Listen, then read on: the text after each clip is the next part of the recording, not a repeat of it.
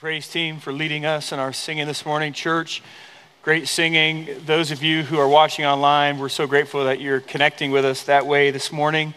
Uh, we want to invite you to come in person if you're able. And those of you who are in the overflow room there in the parlor, thank you for serving the church by being willing to go in on a rotational basis just to free up some seating in here. Uh, I've already met several visitors today, so your seat, sitting in that other area allows more space for visitors to sit in here. So thank you for being willing to do that. Good morning, church. Please turn your Bibles to 1 Samuel in chapter 5, if you will. 1 Samuel in chapter 5. In 1973, the late theologian J.I. Packer wrote his most famous work, a book called Knowing God. Many of you have this book, have read this book. It's, it's a popular book. It sold uh, over 1 million copies in North America alone. Chances are, if your parents or your grandparents had any kind of collection of Christian books in their home, they had a copy of Knowing God. So popular was the book that Christianity Today ranks it in the top 50 works of all time that have shaped evangelicalism. It's been translated in over 10 different languages and published at seven different editions. Knowing God is a book about knowing God right? It's about understanding his attributes and understanding his character. It's about knowing God through a personal relationship with Jesus Christ, with the God man. And I want to suggest to you this morning that if we as a church are going to be people who are following the true king, then we have to know our God. We have to know who he is so that we might worship him rightly, that we might submit to him in for all that he is and all that he is worth because he is the one true and living God. Friends, if we know not God, then we have no hope in life. Now, this morning, as we continue our series in 1 Samuel, we're going to set our hearts to know God. We're going to set our hearts to behold our God. And as we look at this travel log of the Ark of God, the Ark of the Covenant, we'll behold our God as the supreme ruler as the glorious judge, as the self sufficient Lord, and as the holy God. Would you stand with me? We're going to begin by reading the first 12 verses of 1 Samuel in chapter 5. 1 Samuel chapter 5, 1 through 12. When the Philistines captured the ark of God, they brought it from Ebenezer to Ashdod. Then the Philistines took the ark of God and they brought it into the house of Dagon and set it up beside Dagon. And when the people of Ashdod rose early the next day, behold, Dagon had fallen face downward on the ground before the ark of the Lord. So they took Dagon and put him back in his place. But when they rose early on the next morning, behold, Dagon had fallen face downward on the ground before the ark of the Lord, and the head of Dagon and both his hands were lying cut off on the threshold. Only the trunk of Dagon was left to him. This is why the priests of Dagon and all who enter the house of Dagon do not tread on the threshold of Dagon in Ashdod to this day. The hand of the Lord was heavy against the people of Ashdod, and he terrified and afflicted them with tumors, both Ashdod and its territory. And when the men of Ashdod saw how things were, they said, The ark of the God of Israel must not remain with us, for his hand is hard against us and against Dagon our God. So they sent and gathered together all the lords of the Philistines and said, What shall we do with the ark of the God of Israel? They answered, Let the ark of the God of Israel be brought around to Gath. So they brought the ark of God of Israel there, but after they had brought it around, the hand of the Lord was against the city, causing a great panic, and he afflicted the men of the city, both young and old, so that tumors broke out on them. So they sent the ark of God to Ekron. But as soon as the ark of God came to Ekron, the people of Ekron cried out, They have brought around to us the ark of God of Israel to kill us and our people. They sent therefore and gathered together the lords of the Philistines and said, Send away the ark of the God of Israel and let it return to its own place, that it may not kill us and our people. For there was a deathly panic throughout the whole city. The hand of God was very heavy there. The men who did not die were struck with tumors, and the cry of the city went up to heaven. Will you pray with me? Lord, thank you for your word. Your word tells us who you are. Your word enables us to behold you. And today we confess that you are a supreme, the supreme God, the only true and living God. Lord, today we pray that you would give us a greater vision for who, who you are and how we are to live in light of that. Give us grace and give us comfort. In Jesus' name, amen. You may be seated. Well, last week we left off, and the Philistines had defeated the Israelites in battle and they had captured the ark of God. Now, this was a double blow for the Israelites, right? Number one, they had lost in battle. But number two, the Ark of the Covenant of the Lord, which symbolized his presence, which symbolized his glory, had been captured. It had been stolen. Eli and his two sons were now dead. Hophni and Phinehas died in battle. And Eli, at the sound or the, at the sound of the hearing of the ark of God being captured, fell over and he died in his old age. And chapters 5 and 6 continue this ark narrative after what happened in the battle previous that we read about in chapter 4. So, as we look to the text, first, I want us to behold the supreme God. Behold the supreme God. After the battle at Ebenezer, the ark of God is brought to Ashdod, one of the five major cities that belonged to the Philistines. We talked about this in past weeks. They had five major cities, which were like city states, and they had elders that ruled those states, but they were a combined group that lived on the western shore there of the Mediterranean. Now, after capturing the ark, they rejoiced. This was a major feat. This was a big victory for the Philistines. They were so proud and they wanted to display their victory. They wanted to showcase their victory. So they brought the Ark of the Covenant of the Lord into the house of Dagon. Now, Dagon was the highest god in the pantheon of gods of the Philistines. So they brought the Ark of the Covenant into the house or like the temple of Dagon and they set up the Ark there before Dagon as a prize. They set it up as a display of their power, a display of their majesty. They would have thought, hey, you know what? Dagon, he was more powerful than Yahweh. He was more powerful than the God of Israel. That's why we were able to defeat them, and here is the victory. I'm thinking of uh, different accounts I've heard over the years. You've heard them too, like where rival schools, rival high schools, or rival colleges will go and they'll send people and they'll go steal the mascot of the other college or other school and they'll bring it back and, and they'll display it like they've done something wonderful, something big. In a sense, that's what's going on here, except people die, okay? So that's what's taking place here, and they're, they're gloating in their victory. And while the plan was to showcase their victory by placing the ark of God there next to their idol Dagon, what happened next they never would have imagined. Rather than rejoicing in this symbol of victory, the people woke up to their God laying prostrate before the ark of the Lord. It's as if Dagon was bowing before the symbol of the ark of Israel. At the end of verse 3, what stands out to me is comical. Not sure what they thought happened to Dagon, their idol, how it fell before the ark of the Lord, but note that they had to pick up their God and put him back on the shelf because their God could not pick himself up. And then the next morning, they found something very similar, only this time it was even worse. This time, the head and the hands of their God, Dagon, Dagon had been severed. If on morning one, Dagon took the posture of a prostrate worshiper, scholar Duane Garrett suggests that on morning two, Dagon was like an executed prisoner before the ark of God. And the message, friends, is undeniable.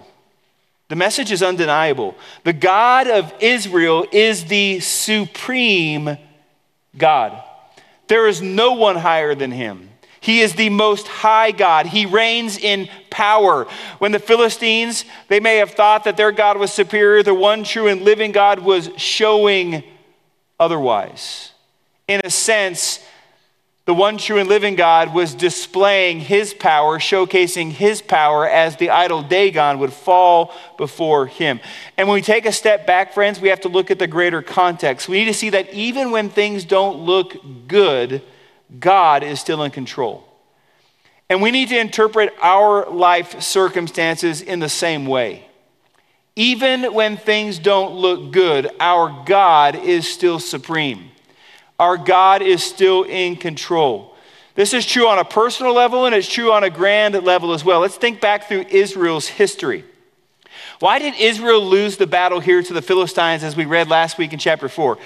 Not because God is not powerful, not because God is not supreme, but because God was working his will, removing the corrupt leadership from Israel. Fast forward hundreds of years. Why did the people of God go into exile at the hands of the Assyrians and the Babylonians? Not because God was overpowered, but because God was working his will. He was working his plan, and he was punishing his people for their rebellion against him. Fast forward many, many more years. Why did Jesus die on the cross? Not because Satan got the better of God not because Satan was more powerful than God or he got the upper hand and won the victory, but because God was working his plan. God was working his will, redeeming sinners through the cross of Christ. And friends, the same is true in our lives. The same is true in our lives. Though things may seem bleak, let's not forget that God's ways are always perfect. Let's not forget that God is always working behind the scenes in ways that we don't see, in ways that we don't understand. And He's working for His glory and He's working for our good. Now, friends, sometimes this is hard to believe. Sometimes it's a battle to believe this. Sometimes, because situations in our lives are so difficult, we have to continually remember that our God is good and that our God is in control. And we have to remind ourselves of this. And we have to remind ourselves of God's love. We have to remind ourselves that He who did not spare His own Son, but gave Him up for us all, He is the one who loves us today and will give us all things in Christ. We have to remind ourselves, even though things don't look good, and friends, even though things may not always have a good ending or the ending that we would prefer, God is still working for His glory and working for our good. And it's a battle to remember that. So let's do it. When those thoughts come in that say, hey, what's going on here? God doesn't really love you, or God really isn't good, or God really isn't powerful, let's believe God's word. Let's remember what he says. Because everyone in this room has some circumstance in their life when it's not easy, where you don't understand. And what we need to do in moments like that is remind ourselves of truth. And God's word is truth. So let's bathe ourselves in that and let's draw near to the Lord because he cares and because he is good. Whoever or whatever the idol or the situation, our God is greater. Our God is stronger. Our God is higher than any other. That's what the Philistines were learning when they saw their God Dagon lying prostrate, prostrate, excuse me, and broken before the one true and living God. But that was just the beginning. We also see that our God is the righteous judge. He's the glorious judge. Behold the glorious judge. God shows himself supreme, and verse 6 tells us that the hand of the Lord was heavy against the people of Ashdod and the surrounding territory. Now, interestingly enough, the, the Hebrew word for glory means heavy, right? So the Hebrew word translated glory means heavy. There is a heaviness. God is, is, is, is full of glory. God is heavy. His presence is heavy in, in a good sense, but also we see here his heaviness was upon his enemies. His heaviness was upon the Philistines. Now, we ended chapter 4 with the question of where is the glory, right? Where's the heaviness? Well, the ark had been captured and the glory had departed. Verse 6 tells us the hand of the Lord was heavy on these Philistines. Here we see that God is a glorious judge. He's a glorious judge. First in Ashdod, and then in Gath, and then in Ekron. Look, things weren't going well for the Philistines. Yeah, they had captured the ark, but they had captured the ark to their own demise. This wasn't a good thing. They thought it would be wonderful. Look at this victory we have. And what happened was everything turned out for the worse. That God terrified and afflicted them with tumors is taken to mean that a great plague came upon these followers of Dagon, these people, these rejectors of the one true and living God. Tumors translates as swelling or bumps. Now, look, there's all sorts of commentary what this could mean. Some people want to tra- want to say that this was bubonic plague, right? Because there's mention of mice, and perhaps the mice then would have spread some sort of bubonic plague, and they had all these swellings. Some people say this was actually uh, a situation that affected their uh, their private areas. Okay, so there's a lot of different speculation on what was happening here, but what we know is that this was a plague that God brought on these people as a judgment against them. This was God judging them for their idolatry, for their sinfulness, for their failing to honor Him as the one true living God, and for their going against His people. When we read this account, friends, if it wasn't so serious, it would be humorous.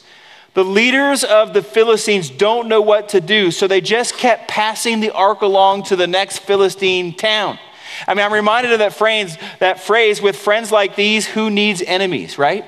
Like, this is crazy. Like they're just, oh, we don't want it. Send it to our, our brothers and sisters over here. And it doesn't go well, but it's full on survival mode. Everyone for themselves. What else is there to do when the hand of the Lord is heavy against you, when the hand of the Lord is pressing down upon you? And the question is, why was the hand of the Lord pressing down on the Philistines? And again, the answer is that this is God's judgment on these idol worshippers.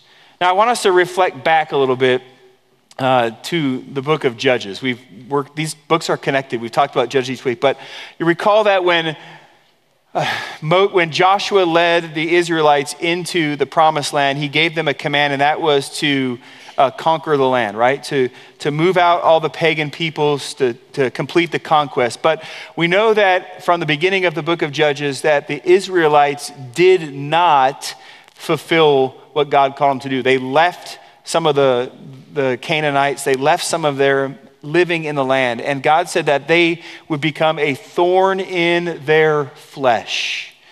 They would test the people.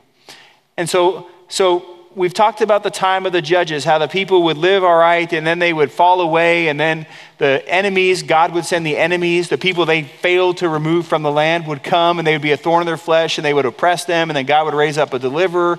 This happened over and over. And the Philistines were one of these peoples that the Israelites failed to remove from the land. This was a big deal, and this is what is going on here. The Philistines were among the chief snares to God's people. They did not fear God. And while God uses such people to discipline his own people, God's judgment was also on the pagan peoples because of their rebellion, because of their sinful pursuits. Why the pestilence and the plagues in the Philistines? Because their hearts were set against the one true and living God. They thought they could control God, they thought they could overpower God. In their arrogance, they set their hearts against the one true and living God. They rebelled. They lived according to their own desires. They lived according to their own uh, purposes. They lived for their own glory. Friends, in a very real way, the glorious judge was judging the Philistines for their sinful rebellion. That's why the tumors, that's why the plagues. Later on, we're going to read in chapter 6 that there was mice that were just devastating their fields as well. And we need to take this to heart. I'm reminded of Paul's church, Paul's letter to the church at Galatia. Do not be deceived, God is not mocked. For whatever one sows, that will he also reap. For the one who sows to his own flesh will reap the, from the flesh, will reap corruption. Those who are apart from a relationship with God through faith in Jesus Christ are today under God's judgment. And while life may seem just fine right now, don't be deceived. In the end, friends, those who are in rebellion against God will experience God's wrath forever. But remember, Paul's writing here to the church. Don't be deceived. God is not mocked. How will we live before Him? How will we submit to the supreme God? How will we follow him? Perhaps, though, like the Philistines, life is difficult. Life is really tough right now. Friend, God is seeking to get our attention. God is seeking to get our attention. Judgments in this life ought to awaken us up to our own spiritual brokenness. Discipline of God in this life ought to cause us to repent and to draw near to Him, to call out to Him. And for those who are not in Christ, who have not placed their hope and their trust in Jesus Christ for the forgiveness of sins, He is a glorious judge. And right now, in His patience, He is drawing you to Himself. Will you hear? Will you respond? Will you follow? Will you listen? Will you repent? Will you humble yourself and put your life in His hands? Trust in Christ, the one who paid the sin debt on the cross and then rose again on the third day. Well, next, this text points us to God's self sufficiency. We're going to behold the self sufficient Lord. We behold the self sufficient Lord. So Dagon is presented as a helpless idol, right? Which is exactly what the psalmist tells us that all man made gods are. He has to be picked up and put back on the shelf in his own house because he has no power to do it himself. Psalm 135, verses 15 through 18 The idols of the nations are silver and gold, the work of human hands. They have mouths but do not speak. They have eyes but do not see. They have ears but do not hear. Nor is there any breath in their mouths. Those who make them become like them, so do all who trust in them. Now, I want us to flip to chapter 6 and let's read the first nine verses here. And I just want to see how God is working behind the scenes to accomplish his purpose of returning the ark to his people. Chapter 6, we'll read the first nine verses. The ark of the Lord was in the country of the Philistines seven months. And the Philistines called for the priests and the diviners and said, What shall we do with the ark of the Lord? Tell us with what we shall send it to its place. They said, If you send away the ark of God of Israel, ark of the God of Israel, do not send it empty, but by all means return to him a guilt offering. Then you will be healed, and it will be known to you why his hand does not turn away from you. And they said, What is the guilt offering that we should return to him? They answered, Five golden tumors and five golden mice, according to the number of the lords of the Philistines, for the same plague was on all of you and on your lords. So you must have, make images of your tumors and images of the mice that ravage the land and give glory to the God of Israel. Perhaps he will lighten his hand from off of you and your gods in your land. Why should you harden your hearts as the Egyptians and Pharaoh hardened their hearts? After he dealt severely with them, did they not send the people away and they departed?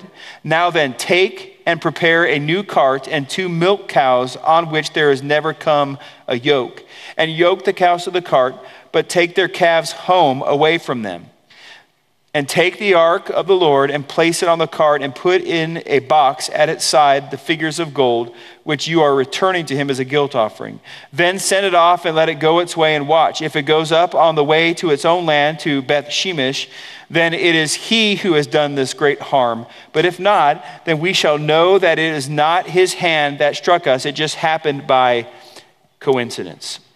So, friends, I'm reminded here of Psalm chapter 73, verse 28, which states, The nearness of God is our good. Okay? That's true for those who take refuge in Him, who are rightly connected to Him. But for those who are in rebellion against God, His nearness is not good. It doesn't feel good. In fact, it is judgment. See, the Philistines understand now that they don't want God's presence among them. They don't understand that they need God's presence but they certainly don't see God's presence as a good thing here. They want to move God's presence away. They can't handle it. So they inquire then how they are to rid themselves of God's presence. So they get their diviners and their priests, and they come up with a plan to return the ark of the covenant of the Lord to Israel. And to some degree, then, they understand that they have likely sinned against the Lord, so they include this guilt offering, these five golden tumors. There's a lot of speculation about what this is, what the tumors look like, all that kind of a thing. And these five golden mice, which accord to the five lords of the Philistines, and they want to send it back to the people. They devised this clever plan to make sure that it was the Lord who brought these judgments on them. So, this whole idea of taking these milk cows, so let me just explain what this means here. They, they, they say, get these two milk cows, right? These, cat, these cows, these mama cows that are nursing young, even currently.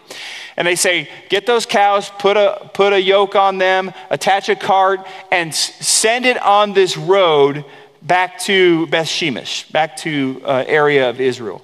But take those nursing calves and bring them back to this other place, to their home.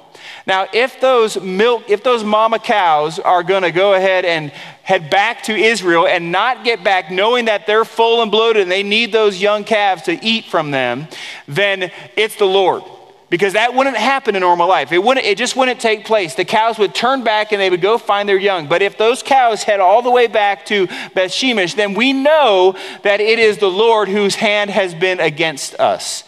If they, if they turn back and it's just like normal, well, then it was just a coincidence that all this happened. But the most important thing to see here is that at some level, these diviners and these priests, they understood there was some guilt against the one true living God. So they said, we got to send a guilt offering back to the Lord. It has to go this way.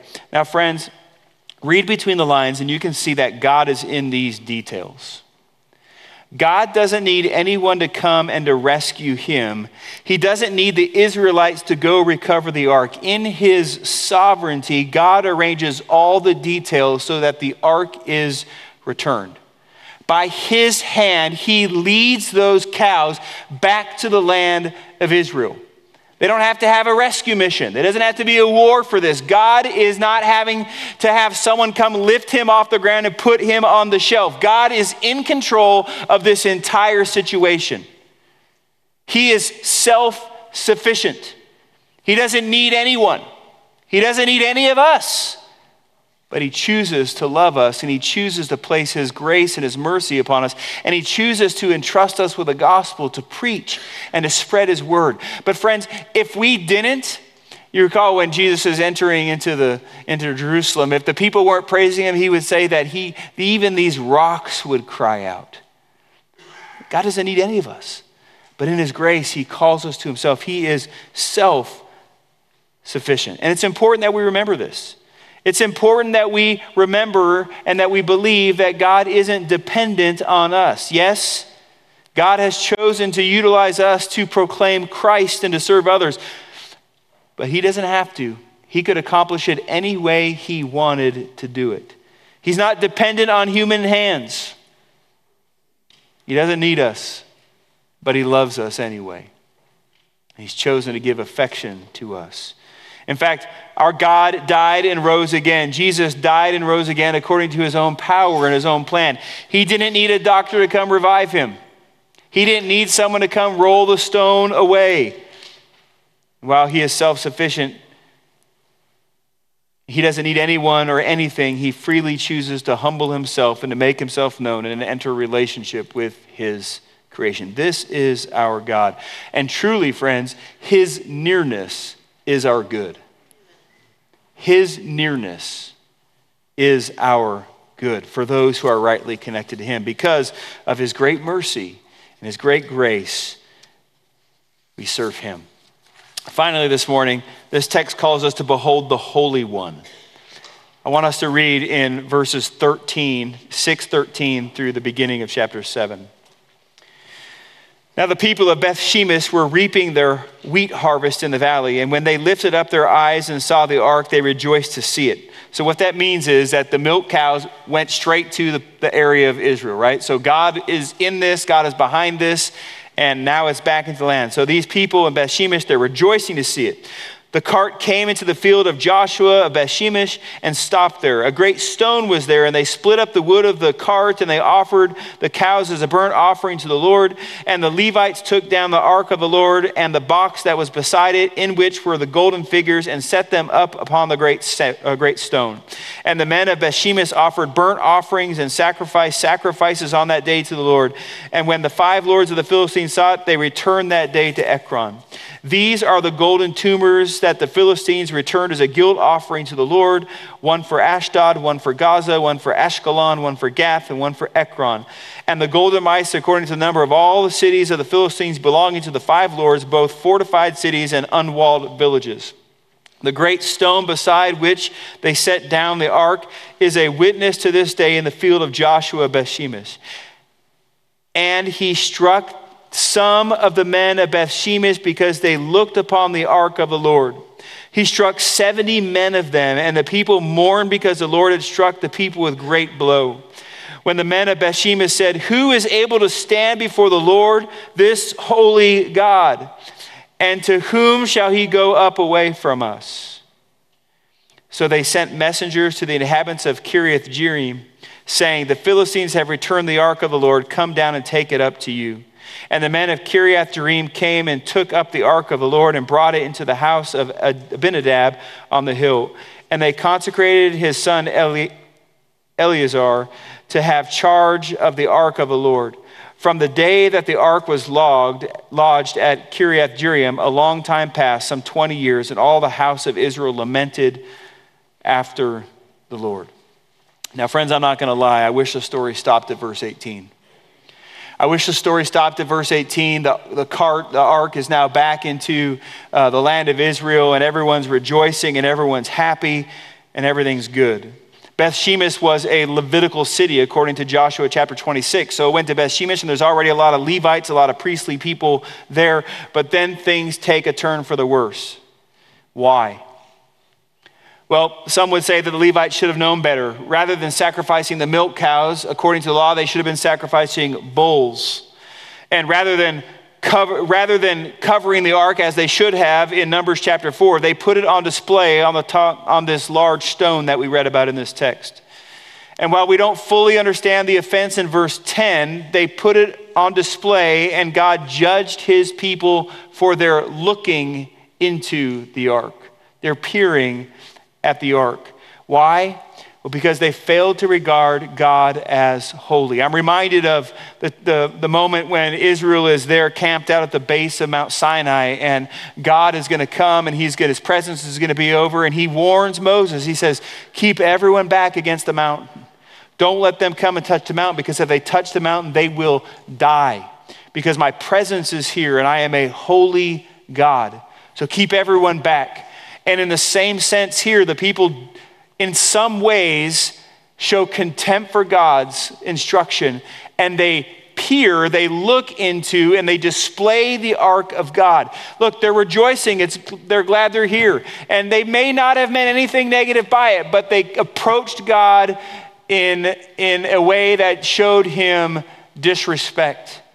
And God judged them. 70 people died that day because of their not holding God in the highest esteem. Look, we can't be casual when it comes to our God. He's holy, He's set apart, He demands to be feared.